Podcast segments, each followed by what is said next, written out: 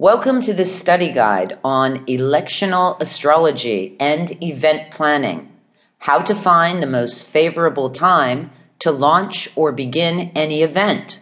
We will look at several different kinds of events. We will go through the process and keep it simple and uncomplicated.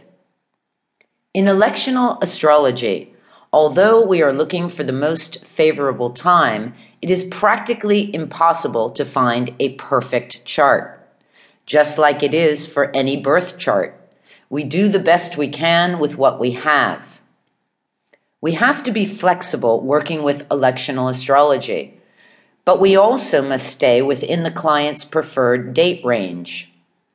Maybe the client gives us a two month time frame or needs to begin an event in the next two weeks.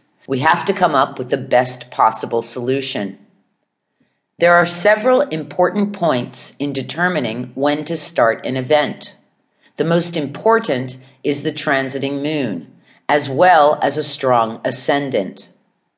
The ascendant represents the identity of the event, the projection of the event to the world.